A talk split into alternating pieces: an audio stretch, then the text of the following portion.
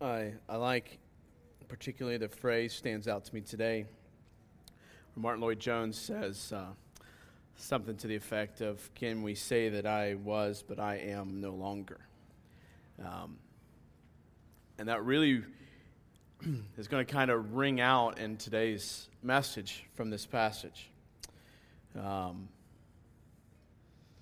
if you can say, I was and I am no longer, then you can actually begin to get at what is thankfulness and what is the pathway to thankfulness.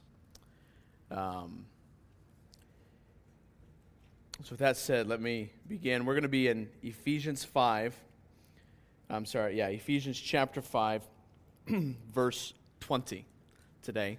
We'll read a few verses before but we will be right in verse 20, carrying on with where we have been. Let me read to you this quote I read from a dear friend this past week. It says this God is teaching me that I am not privileged to anything. It's grace. It's grace. I can have AC in my house. It's grace that I can stay home and disciple our children.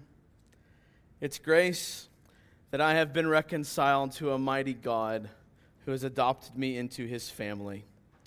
It's grace I can vote. I am not privileged to anything. You know, we are a people, even in the church who have a regular and rhythmic problem with entitlement and other similar thoughts. I deserve this. I'm entitled to this. I'm privileged to this. This is my rights. And this is kind of ingrained into us, even as Americans, right? That we have these certain inalienable rights, right? I mean, it's written into our our own Constitution, Bill of Rights, and this, and we have these certain rights. And we get wrapped up in there without critical thinking, all of these sorts of entitlements and all this. Well, this is mine because I deserve it. I've done this and I've done this, this, and this, and so therefore I should be entitled to this. Let me give you some examples. I have this house in a safe neighborhood because I'm entitled to it. I have this job because I'm entitled to great money in order to pay for all the things that I want. Right? Again, assuming entitlement to I should be able to have what I want. It sounds a lot like what? The American dream. Prosperity. I can have what I want. Just got to try hard, right? Everyone can become president of the United States. Like, listen, that's just not going to happen, right? Or everyone can be a pro sports player. You just got to try hard enough. Everyone can go to the Olympics. You just got to try hard enough, right? We're all entitled to reach that kind of level. Or maybe some other examples is I don't have this position that I'm entitled to have. Right? So it's not necessarily something I have and I feel that I'm entitled to it, but maybe it's something I want and I'm being it's being withheld from me because I'm entitled to it. Or I don't have the help that I need, financial, physical, or otherwise, that I'm entitled to have. Just observing here, why do we have this kind of complex, for lack of better terms, this kind of struggle. Whether you're a child or an adult, I think it's because we think we are awesome. Made me think of the Lego song, right? Everything is so awesome, especially me, right? Because of why? We all struggle with pride and self righteousness we all struggle with an overestimation of self, as Romans 12 talks about. Why else would Paul warn us against having a right uh, estimation of self? Because we have the struggle. We think because of what we have done and who we are that we have certain privileges. So let me ask you this question Who in your life gets the most pats on the back? You know what I mean by a pat on the back? Does everyone know what I mean? Even children know what I mean by that? Like a thank you, right? Um, a pat on the back. Thank you. So, who in your life gets the most thank you? Who in your life gets the most pats on the back? Listen, there is not a person in this room, elder or otherwise, who can answer this question any differently. And that is you and I get the most pats on the back in our lives. Your back is sore with expressions of gratitude from yourself. We do this all the time. It's the very nature of the flesh. I'm fantastic and I deserve X, Y, and Z. Thank myself.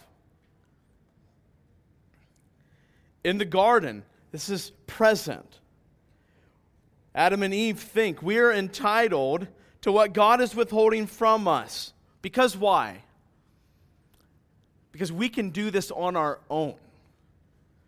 Because we are capable of this.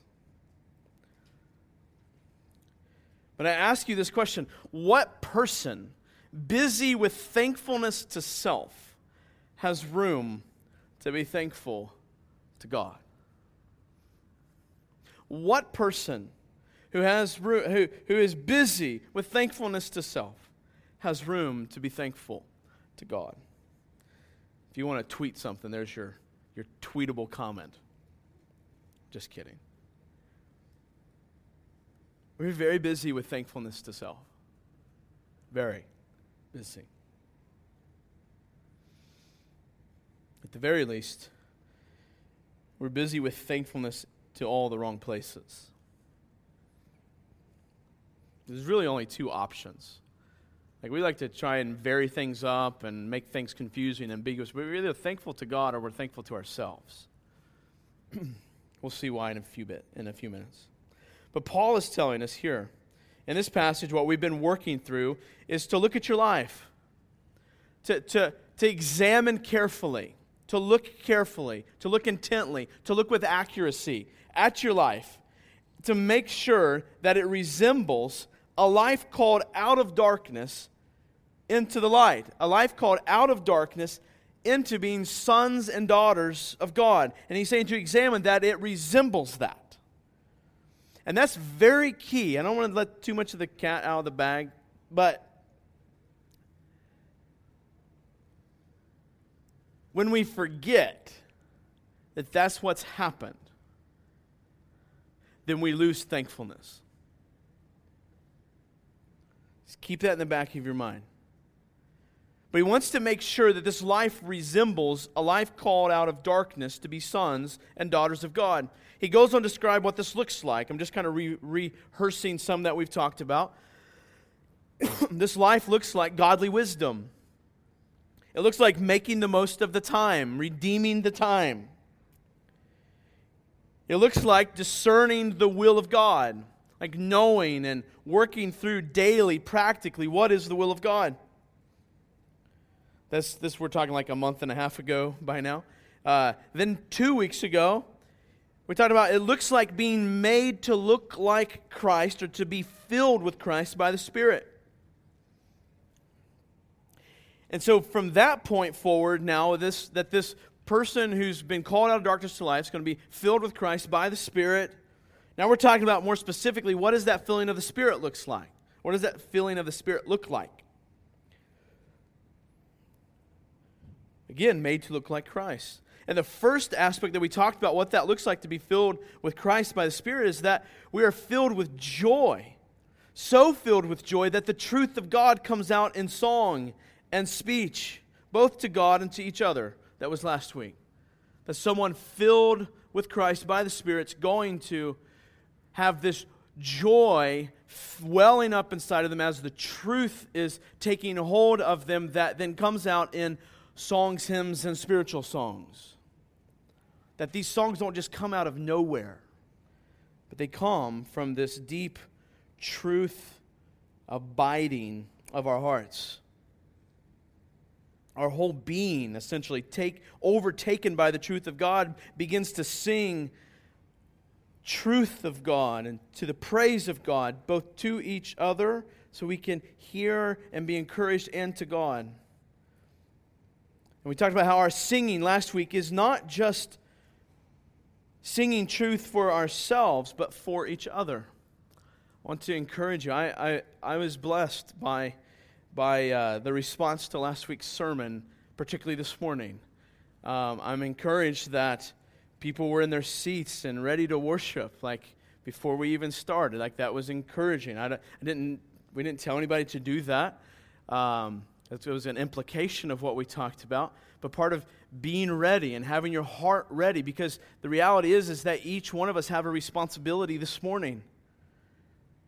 It's not just Matt and the band, right, have a responsibility, and the sound crew, and those who uh, watch kids. It's everyone has a responsibility on Sunday mornings. Everyone has a responsibility all the time, really, but particularly on Sunday mornings as we think about singing songs and hymns and spiritual songs to each other. And then last week we ended thinking about how do we make these songs?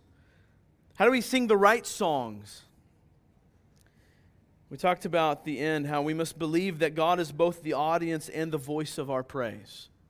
That He is both the one who makes the song come about, and He is the one to whom ultimately our song goes. We talked about how we are, are the instrument by which God becomes present in praise to Himself. It's a deep concept. That's a great one to unpack with your kids over the next 10 years. Praise God that He could use someone like me and someone like you to praise Himself and to lead others to commune with Him as well. That's kind of where we ended last week. Praise God that He could do that. That He could take a wretched sinner like you and me and make this voice of truthful praise come out. That it would then encourage and strengthen, convict even, empower, help each other out, and bring glory to Him. But I come back to this question who has time to sing these praises to God? When we've become so comfortable with thanking oftentimes the wrong person for the provision and the things and the blessings that we have. So, with that said, let's read verse 18 through 20 of Ephesians 5. We'll focus on verse 20. He says, And do not get drunk with wine, for that is debauchery, but be filled with the Spirit, addressing one another in psalms and hymns and spiritual songs, singing and making melody to the Lord with your heart, giving thanks always and for everything to God the Father in the name of our Lord Jesus Christ. I know it goes on, that will be next week. But giving thanks always and for everything to God the Father in the name of our Lord Jesus Christ. That's where we will spend our time today. The first thought for you this morning is this Christians filled by the Spirit will offer regular thanksgiving to God the Father. Christians filled by the Spirit will offer regular thanksgiving to God the Father. We're going to flesh this out in great detail this morning, but for right now, some specific introductory remarks concerning that. Let me say this people who have been redeemed and filled by the Spirit will be thankful people. I would ask you to think about this for a second. Would those around you easily describe you as a thankful person? Would those around you describe you as a thankful person? And, and, and probably most of the hearts in this room just went, oh, right? I, I hope so. I hope so. We should at least be honest that will get us at this. And, and if, if you're not honest, then hopefully we'll get at that too. But someone filled by the Spirit will be a thankful person. So we're going to talk about how we get at this thankfulness. But for now, let me tell you what being filled with thankfulness does not look like, okay? Sometimes that's the best way to describe what it looks like. Paul does that all over the place. Don't be filled with wine, but be filled with the Spirit. He tells us what it doesn't look like in order to help us figure out what it does look like. He says, Those, so let me give you what it does not look like. Those who are filled by the Spirit will not be complainers. Those who are filled with the Spirit will not be pessimists. or the cute phrase realists. Like, like seriously, I, I, just as a side note here on this pessimism and realist, like, we should be so like engulfed by the gospel that to the world we just look like crazies. Okay? Like we look like not not like optimists. We look like optimists times 10. Like we look just like we should be in a loony bin right? Because maybe we should compared to the rest of the world. We will not be complainers. This does not look, being thankful does not look like being complainers. Thankful does not look like being pessimist or realist. Or how about this, critical? I'm not talking about, like some of us, yes, some of us need to think more critically, but I'm talking about having a, a, a, a nature of criticalness. thankfulness is also does not look like entitlement. So pick your descriptor. This is not what the Bible says should be true of those of you who follow Jesus Christ.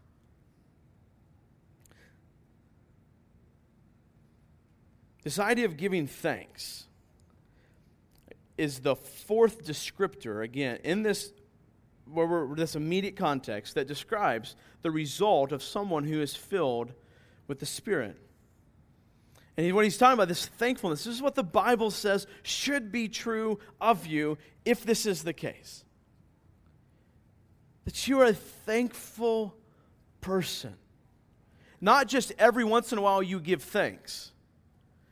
Not just you are thankful on Sunday mornings or during house gathering or in DNA or when you say your prayer before you eat.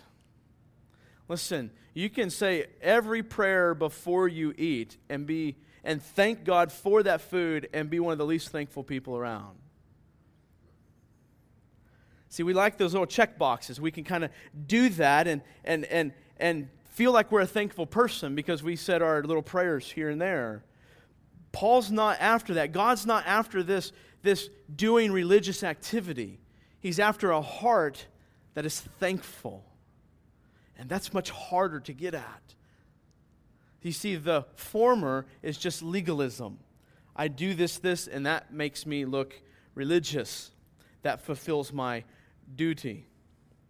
I want to propose to you this morning that I think if we step back, even step out of Ephesians for a moment, and kind of look at the broader biblical context and do what some of you would know as doing biblical theology. So, what is the whole Bible talk? I, I think that the problem, if we do that, if the problem is not so much that we're not thankful people, I think the problem is largely that we attribute gratitude and thankfulness to all the wrong places.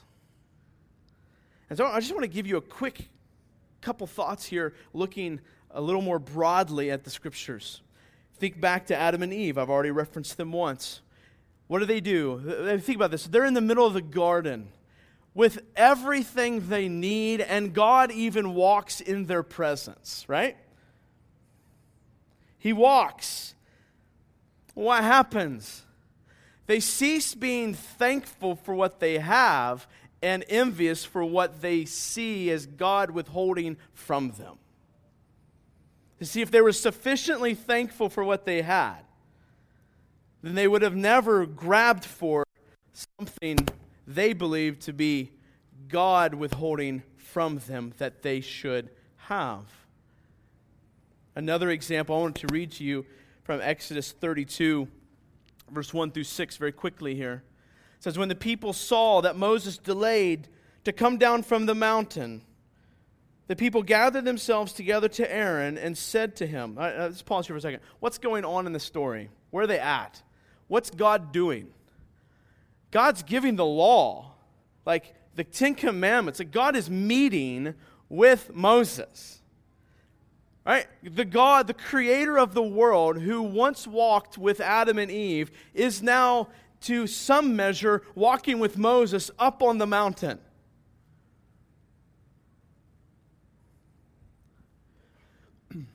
the people gathered themselves together to Aaron and said to him, Up, make us gods who shall go before us. As for this Moses, the man who brought us up out of the land of Egypt, we do not know what has become of him. So Aaron said to them, Take off the rings of gold that are in the ears of your wives, your sons, and your daughters, and bring them to me. So all the people took off the rings of gold that were in their ears and brought them to Aaron. And he received the gold from their hand and fashioned it with a graving tool and made a golden calf. And they said, Listen, these are your gods, O Israel, who brought you up out of the land of Egypt. Listen to those striking words.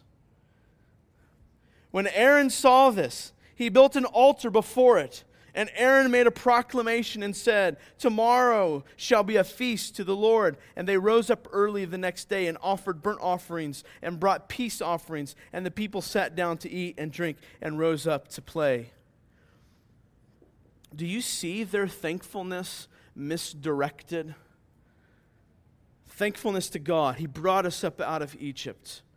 And in the midst of this God who delivers them from slavery, in the midst of that God meeting with their leader Moses, they begin to lose sight of this thankfulness to this God, the one and true God, and begin to fashion for themselves with their own hands something in which they can attribute credit to. Do you see the thankfulness misdirected?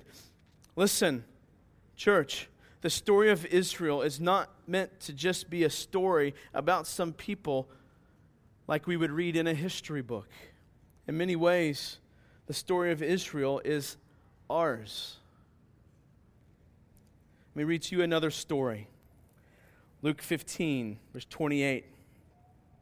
We'll stop at verse 30. Here we have the story of the prodigal son. I'm sure many of us are familiar with the story. I'm not going to rehash it. But here we come to kind of the end of the story of the prodigal son. And now we're talking about the elder son who never left home. Verse 28. But he was angry. This is the elder son and refused to go in. Go into where? Go into the party that was being thrown. He refused to go into the grace that was being shown to his younger brother. So his father came out and entreated him. So just like the younger son, the father goes out. Same thing here, the father goes out. Verse 29 But he answered his father, Look, these many years I have served you, and I never disobeyed your command. Yet you never gave me a young goat that I might celebrate with my friends. But when this son of yours came, who has devoured your property with prostitutes, you killed the fattened calf for him. What do you see from the elder son here? A misdirected thankfulness. And we're going to come back to this much later. Who is it? Like, why should this young goat have been given to me to celebrate with my friends? Because I have served you for many years, and I have never disobeyed your command. So, what's he saying? Father, you should have celebrated and been thankful to me for my obedience. I mean, how, what kind of audacity does that take? You should be thankful to me. But I have done this, Father. I hope you're beginning to see. Like, hope it, maybe some lights are going off and some dots are being connected. You're going, okay, whoa, whoa, whoa, whoa. I kind of felt like that the other day. I kind of felt like that this morning. I saw that in my life last week. Like lights of, oh, but Father, I have done this. Or, well, thank goodness I have these things. Instead of thanking the right person. So, what I want to do is, I want to dive into what, what specifically, like, does this Thanksgiving look like? Then we're going to kind of round it off with how do we get at that? What, how do we walk towards that? And when we do that, we'll kind of bring us right back around to where we just stopped here with the prodigal son. So I'm going to give you four descriptions of what thankfulness looks like according to this passage. Four descriptions. The first one is this Thanksgiving should be offered regularly and constantly. Regularly and constantly. Look at verse 20. Giving thanks. We've already kind of talked about that. Always. So, for the next few moments, we're going to talk about that word always. Giving thanks always. What's he saying? We're to make sure we give thanks when we sit down to eat our dinner. We're to make sure we give thanks on Sunday morning. He's saying we are to be thankful. Let me interpret always for you. All the time. All the time. Regularly and constantly. All the time. Now, I want you to look back. Have you been thankful regularly and constantly this past week? All day long.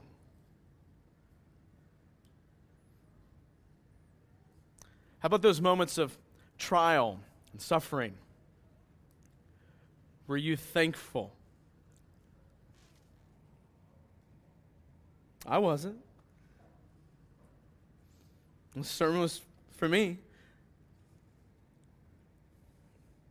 I would venture to say that we're probably not even thankful most of the time.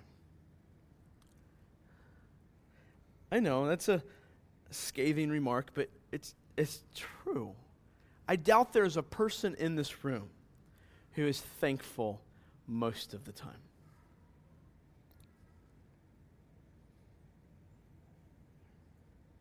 Like, honestly, I, as I interact, even with people in our church, like some people are depressed acting all the time. Like, and that and thankfulness, and how do these things go together?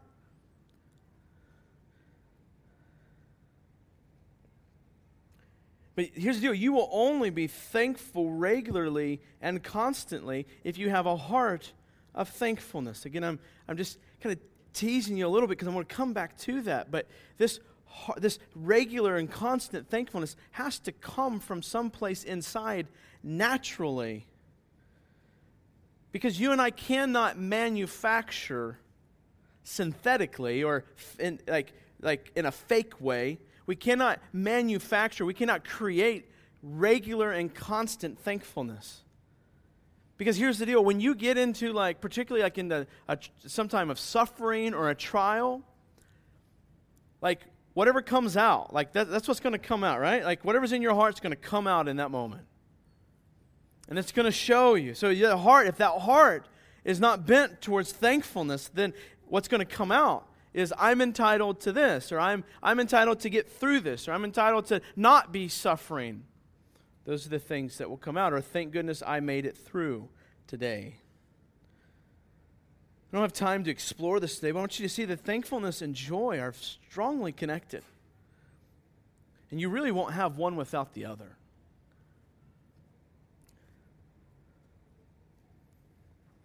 So, this gratitude is to be all the time. And this gratitude to God which grabs a hold of our whole being, will be obvious in our expressions.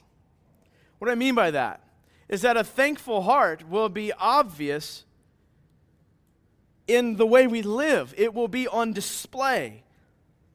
It's not, it's not, okay, well, I have a thankful heart, but, you know, most of the time I just, I kind of am a complainer, or I kind of critical, or I kind of, you know, want this and that and not happy with this. And, like, it doesn't work that way, right? What comes out is, res- is resembling uh, what is inside. So it's, you can't look back this past week and go, well, yeah, I have a thankful heart. I'm thankful to God for his work on the cross and, and, his, and his, uh, the work of the gospel. And I'm thankful for all these things that we're going to talk about today. And then the, what comes out is idolatry and, and selfishness. And it, it doesn't work that way. What comes out is coming from someplace inside. So, so this, this gratitude to God should grab a hold of our whole being, and it will be obvious in our expressions, as it does, as it grabs a hold of, I should say. Again, it's easy for us to express gratitude when times are well. But what does our heart do in the tougher times? Does thanksgiving hold you when times are tough? Or does your vision get so blurred? You see, this idea of thanksgiving, thinking about it as a conviction and, and derivative and, and coming forth from convictions, like, those are what holds you during tough times. Not just happy thoughts about Jesus.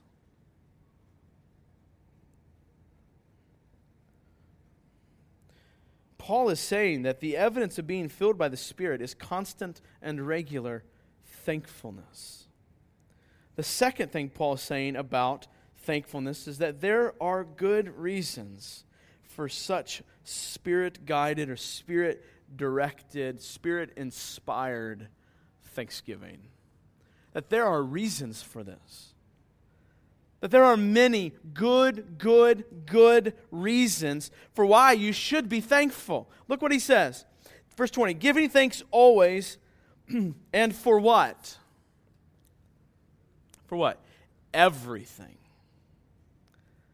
Whew. Anything this past week that you didn't want to give God thanks for?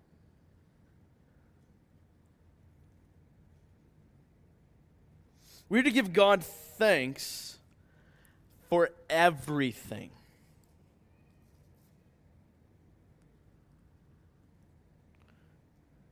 Like, the idea here is comprehensively. Like for the riches which have been lavished upon us, and particularly them, as he's talking to those in Ephesus, and for the suffering that they will endure.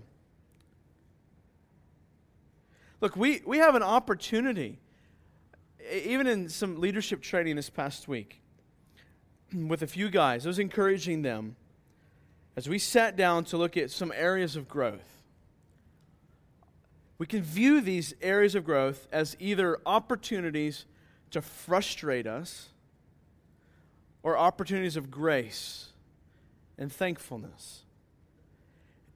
I was in a conversation yesterday with my wife, and we were talking about a, a difficult situation. And what was encouraging to her in the moment was you can view this as either an opportunity of frustration or an opportunity to be thankful for God's grace. Paul says to be thankful for everything. Now, the reality is this that this does not come natural to us. It doesn't come natural to you, it doesn't come natural to me. We are too bound up in thankfulness to ourselves Like we, we think, thank goodness I deserve this.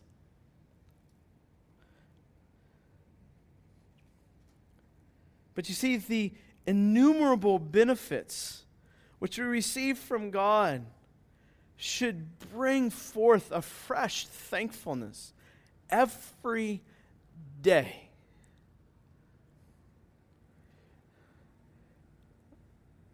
You know, Christian, I don't think we know well enough the immeasurable grace of God.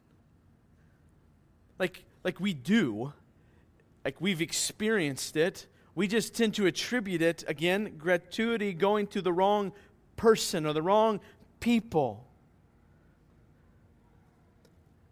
I'm not just talking about when you go to the hospital and someone is healed and that you make sure you thank God as well as the doctors. I'm not talking, certainly that, but not just that. I'm talking about when, when you should have in your flesh gotten so angry at your child that you yelled, but instead something in you withheld, like held you back and brought the truth of God to your heart to share with your child. Were you thankful for who did that? Or when you did proceed to act inappropriately towards your child, and you went to the Father in repentance, were you thankful to Him for His forgiveness? Or were you, or were you like, oh, thank goodness I knew to go to the Father for repentance? You know, that's the religious thing to do. I need to make sure that I do that. See, we need to know. And, and, and part of what I'm referring to here, too, is like mentally knowing the immeasurable grace of God, meaning studying it and learning it from God's Word. I would encourage you, you could at least start f- for learning that in Ephesians 1, 2, and 3. Uh, would be a great place to, to fill in your understanding of the immeasurable grace of God. Let me tag for just a few moments this idea of being thankful for everything. This means we're to be thankful, as I've already alluded to, trial to God through trials and suffering. And listen, church, if you're not in a major trial or suffering right now, like either way, you need to listen because you need to know this for when that time comes, because it will come. So here's a question Are we supposed to give thanks for things like murder, abuse, like the physical sickness and the brokenness of a body? Like, do we thank God that my body is broken? I would argue no.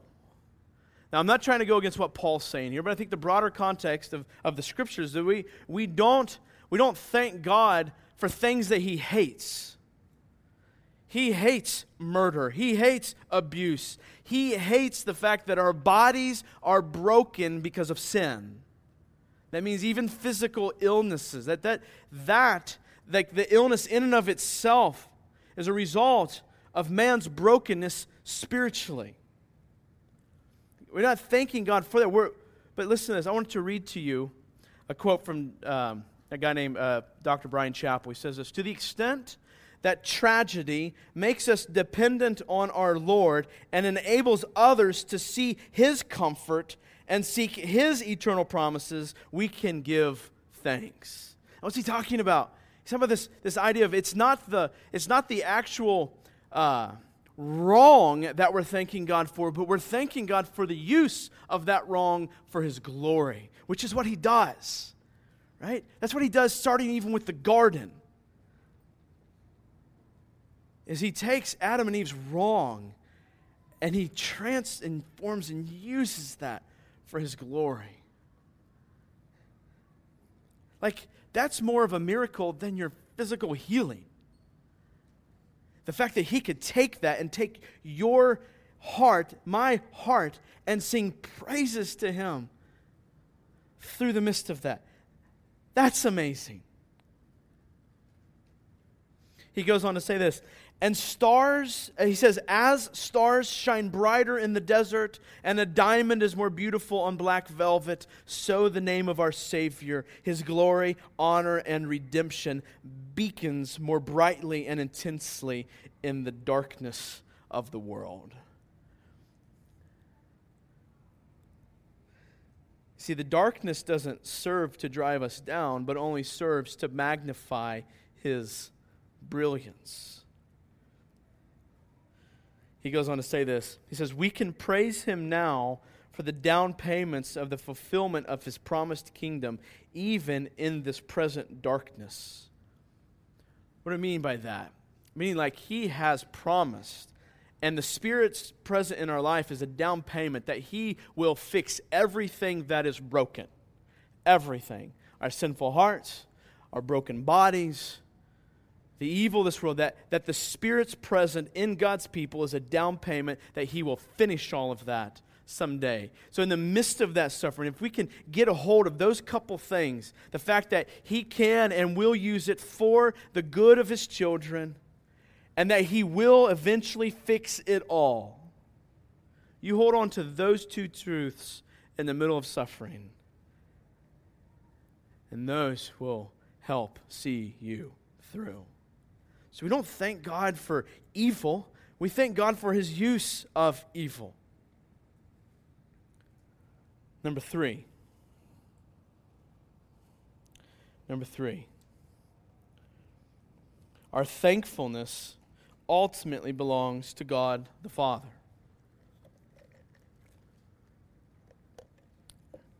Our thankfulness ultimately belongs to God the Father.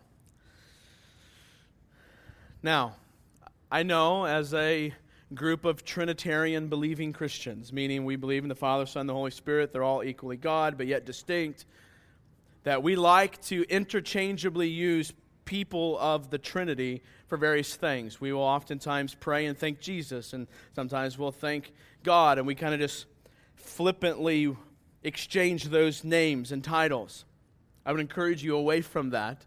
I would encourage you to pray with carefulness and specificity when you pray. Teach your kids to pray right. Paul, listen, he's saying, giving thanks always and for everything to God the Father. Now, listen, let me caveat a little bit further what I just said.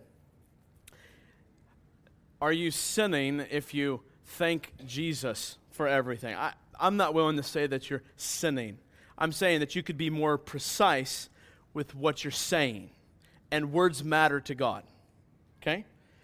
Paul says to give thanks always and for everything, not to the Spirit and not to Jesus Christ, but to God the Father. And I think he does that for a very specific reason, because I think Paul understands the workings of the Trinity. I think Paul understands that they each do a different role. They all are deserving of thankfulness for different things. And Paul is going to demonstrate that here right? And we'll, we'll get, I'm going to get ahead of myself, but we'll get there in a second. So he says, giving thanks always and for everything to God the Father in the name of our Lord Jesus Christ. Here's, what, here's one of the main reasons from this context that I believe Paul is pushing us to be thankful to God the Father. This specific portion, or this specific uh, person, rather, is the better word, not portion, that's bad word uh, not precise. It's a specific person of the Trinity, okay?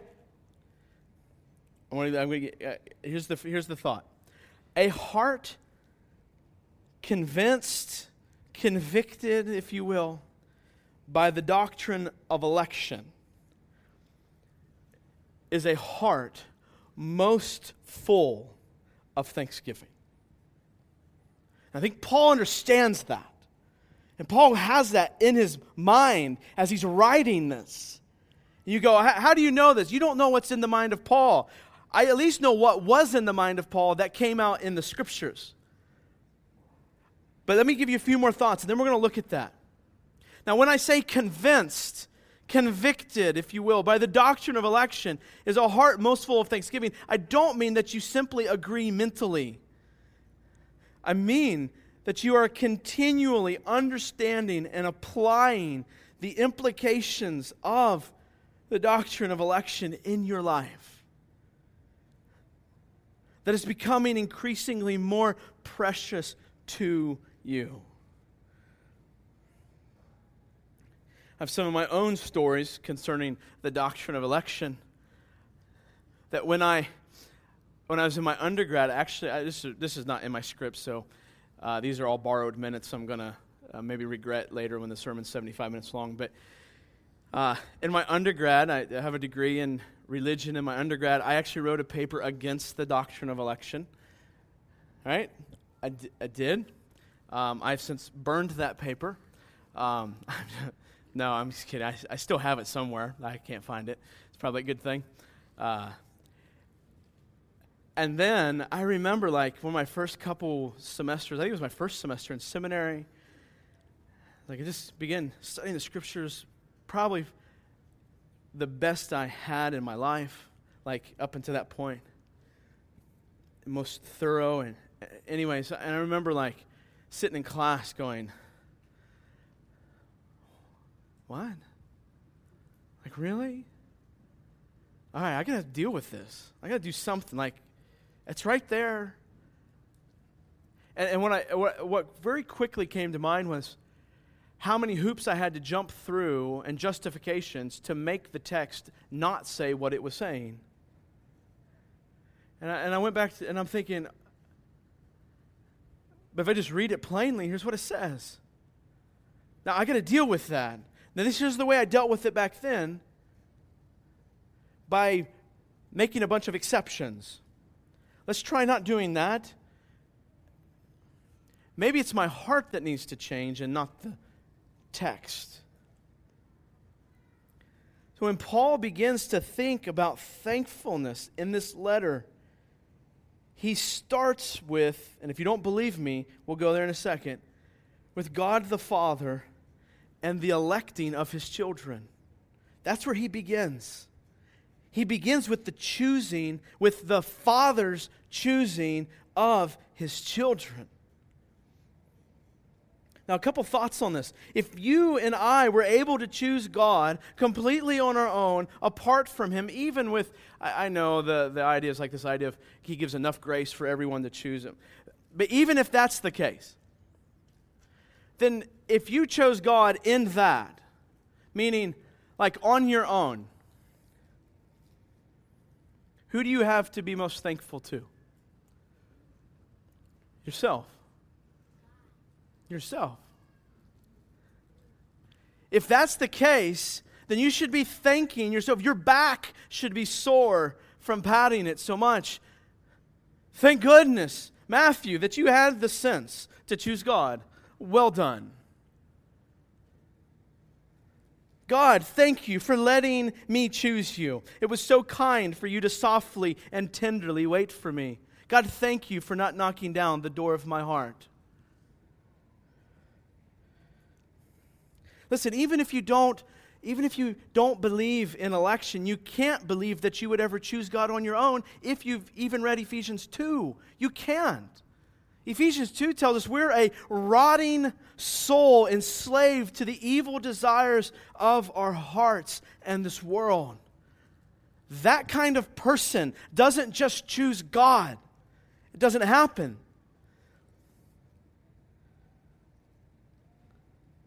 honestly, to me, this denial of God's choosing and this embracing and this lifting up of man's choosing sounds a lot like this.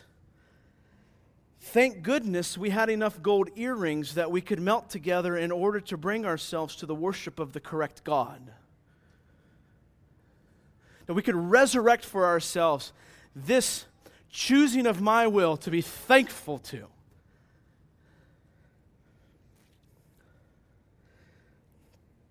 Listen, if you get the doctrine of election and the doctrine of depravity, meaning that we could not choose God on our own, or Ephesians 2, first few verses pretty much sum up the doctrine of depravity, then you must be thankful to God.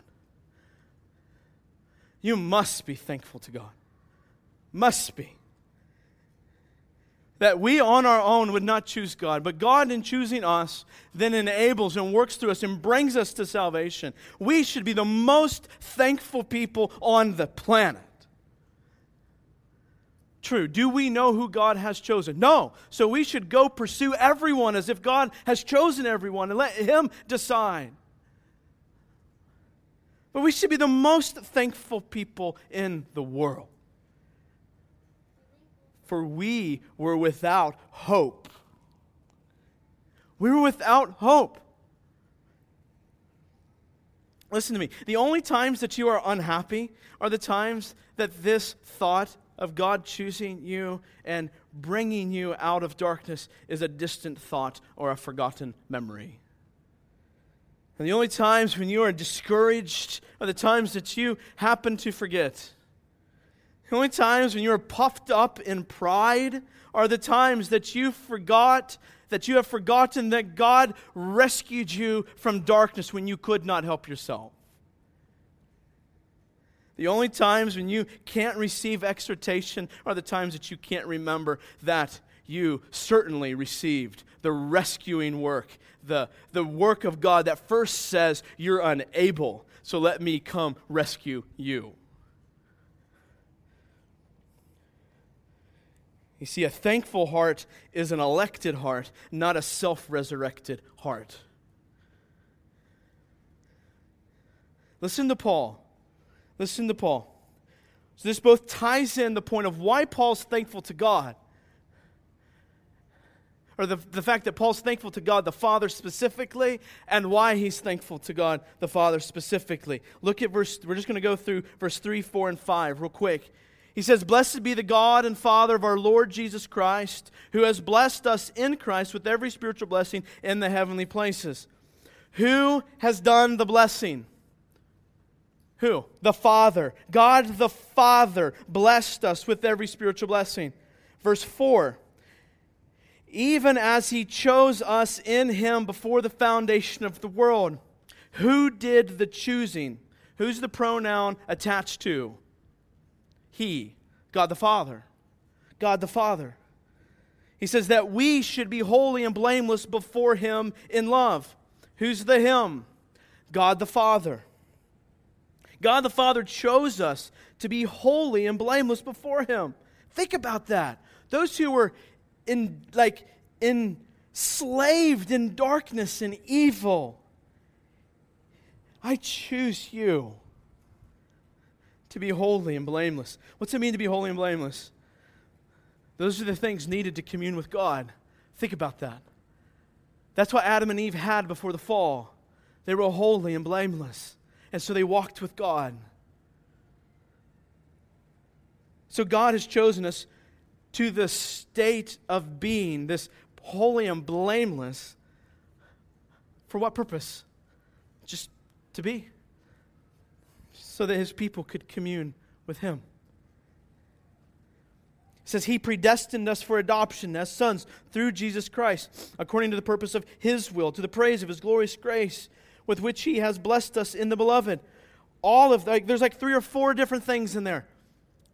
But see it this that the he predestined us for adoption. The he is God the Father. According to whose praise? According to whose praise?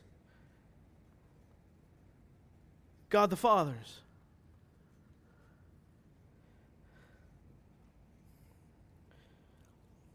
But then we have to ask the question this How'd the Father do it? How did the Father do it? Because see, Paul doesn't just stop with give thanks to God the Father. How did God the Father do it? You see, all of our thankfulness to the Father is because of the person and the work of our Savior Jesus Christ. That's why because of His work. The Father's plans, the Father's choosing, the Father's sending of the Son, and then the Son's doing, the Son's personhood. All right, let's look at this. Verse 20. Giving thanks always and for everything to God the Father in the name of our Lord Jesus Christ. What is Paul saying? Like? That's just something that we like to tag at the end of prayers, right? If you pay any attention to my prayers, I often, eh, like 99% of the time, end my prayers with in the name of Christ. Why? Why? Now, sometimes I have to admit it's habit. When I feel like it's getting habit, that's usually when you'll hear me say, in the precious name of Jesus Christ. I had to add a couple other adjectives to change up my autopilot, right? What does he mean by name? This is the here's the key. What's he mean by name? Name in this passage means this. All that a person stands for and all that that person has accomplished. Do you hear me? All that a person stands for and all that he has accomplished. So think about that. If you were to read this, what does it mean? In the reality of all that Jesus stands for and all that Jesus has accomplished. That, I'm thankful to the Father because of that. See, Christians filled by the Holy Spirit give thanks to God the Father on the basis of who Jesus is, what he has accomplished for his people by his death and his resurrection.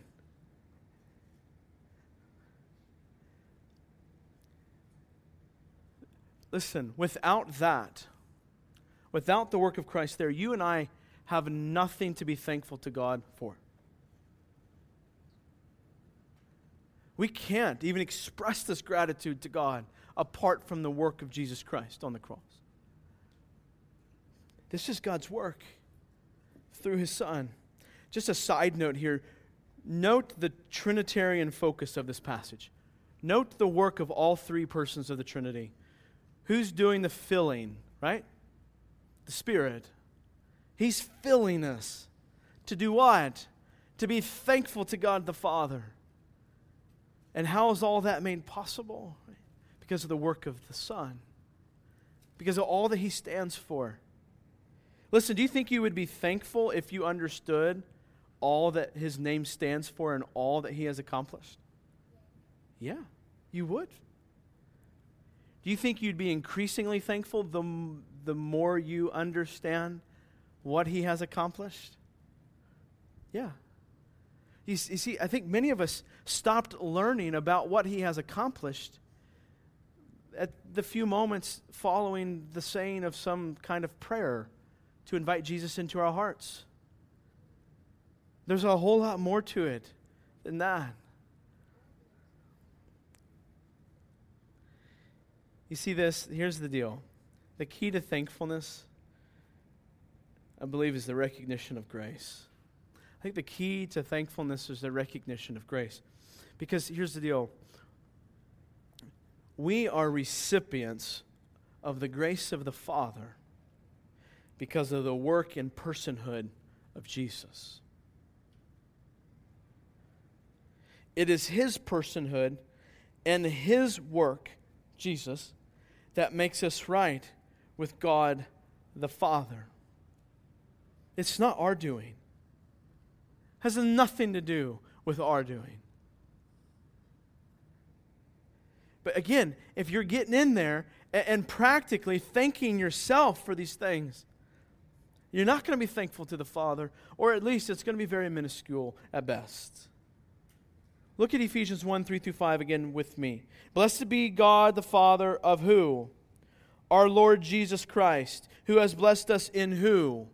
Christ we are blessed, us, only in Christ. Only those in Christ are blessed. And it's only because of us being in Christ that we are blessed. Verse 4 Even as he chose us in him before the foundation of the world, that we should be holy and blameless before him. He chose us only in Christ. That, that even as he chose us in him. Who's the in him? Jesus.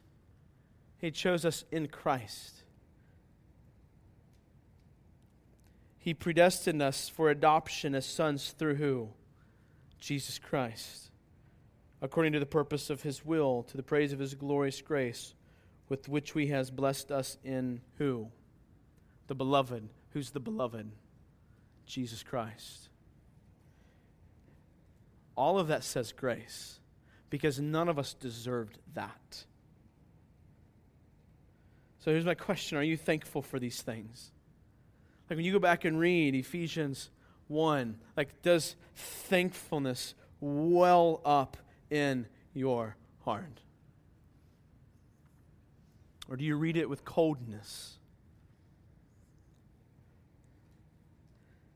If not, if, you, if thankfulness does not well up in your heart and mind, then it's either because you think you deserve these things or you simply do not believe them.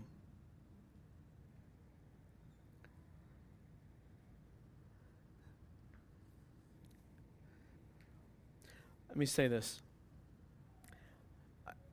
Some of us in this room don't really know this thankfulness to God. Some of us, like, like this kind of thankfulness that would overtake your heart. This kind of thankfulness that would drive you every moment. This thankfulness that wells up inside and burst forth in song. Do you know this kind of thankfulness? Do you? If you don't know any measure of this thankfulness to God that would bring forth this joy, I want to encourage you, you should think closely upon whether or not you are a redeemed follower of Jesus Christ. If thankfulness to God is a distant or completely absent thought, I would encourage you to go ask someone to help you think through this myself, Rusty, other people in this church. Because you might need redemption. Because without redemption, you cannot be the kind of thankfulness, have the kind of thankfulness that Paul's talking about here. You say, well, well, you talked about this election thing. Maybe I'm just not elected. I, I don't know. And you don't know either. We should explore. We should go after that. should ask God to lead your heart to have faith.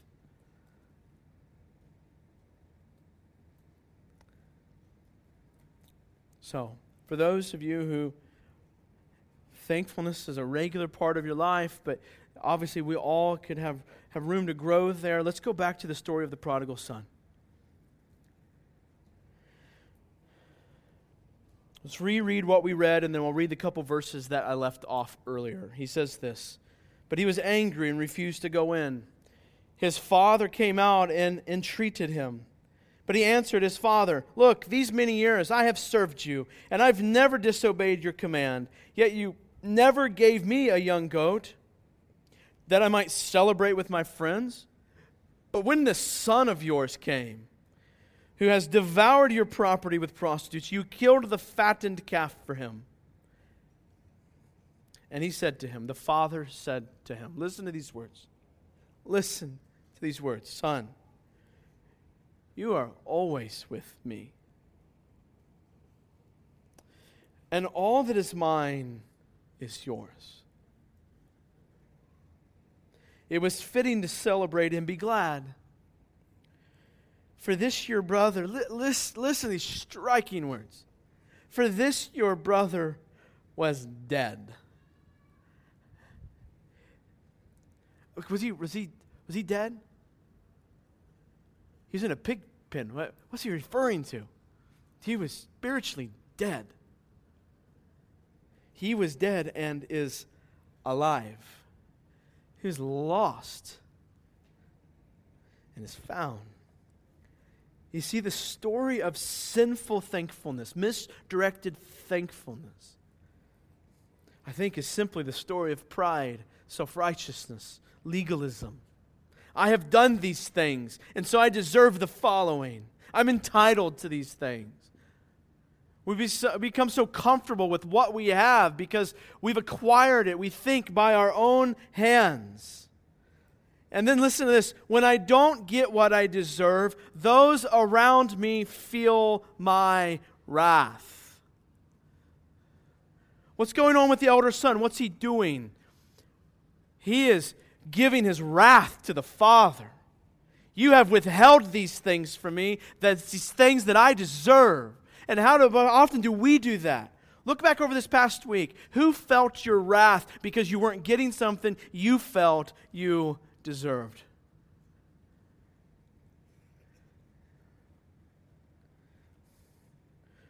Who around you is feeling wrath, maybe even this moment, because you're not getting what you think you deserve?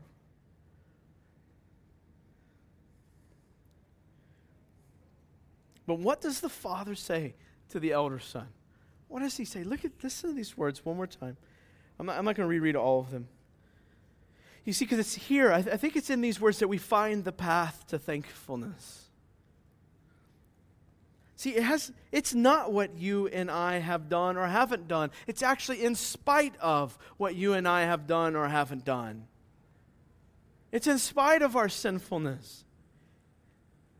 Listen Guys, it's not the trophy wall of self righteousness that we have in our hearts. Listen to the Father. Verse 31. Listen, the Son just said, Look at my great awesomeness. And the Father says, You're always with me. And all that is mine is yours. Listen to that. Guys, it's not because of our self righteousness. It's not because we deserve these things. It's because of God's deep, deep well of graciousness. That's why. That's why. It's not because we deserve anything, it's because of His graciousness. It's because of His graciousness that He says, You are always with me. Think position because of his graciousness he says all that is mine is yours. Because of God's graciousness, listen to this that which is dead is made alive. Because of God's graciousness, that which is lost is now found. I would remind you again to come back to this idea of God choosing. What that is dead could make itself alive again? Nothing.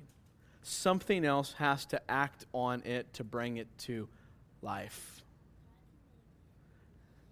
What that is truly lost can find its way back home on its own. It can't. Something has to go find it. Jesus tells us this story multiple times. And God does all this work through the name that is above all other names Jesus, our Savior. Amen? Amen. You see, listen, let me end with this phrase faith in God's deep, deep well of immeasurable grace is the pathway to thankfulness. May we repent for thinking we've earned it and deserve it and may we turn to thee for grace. Amen? Amen. Let's pray. Father, may we indeed turn to you for grace. Father, for we have nothing in our hands to bring to you except our sinfulness. Nothing.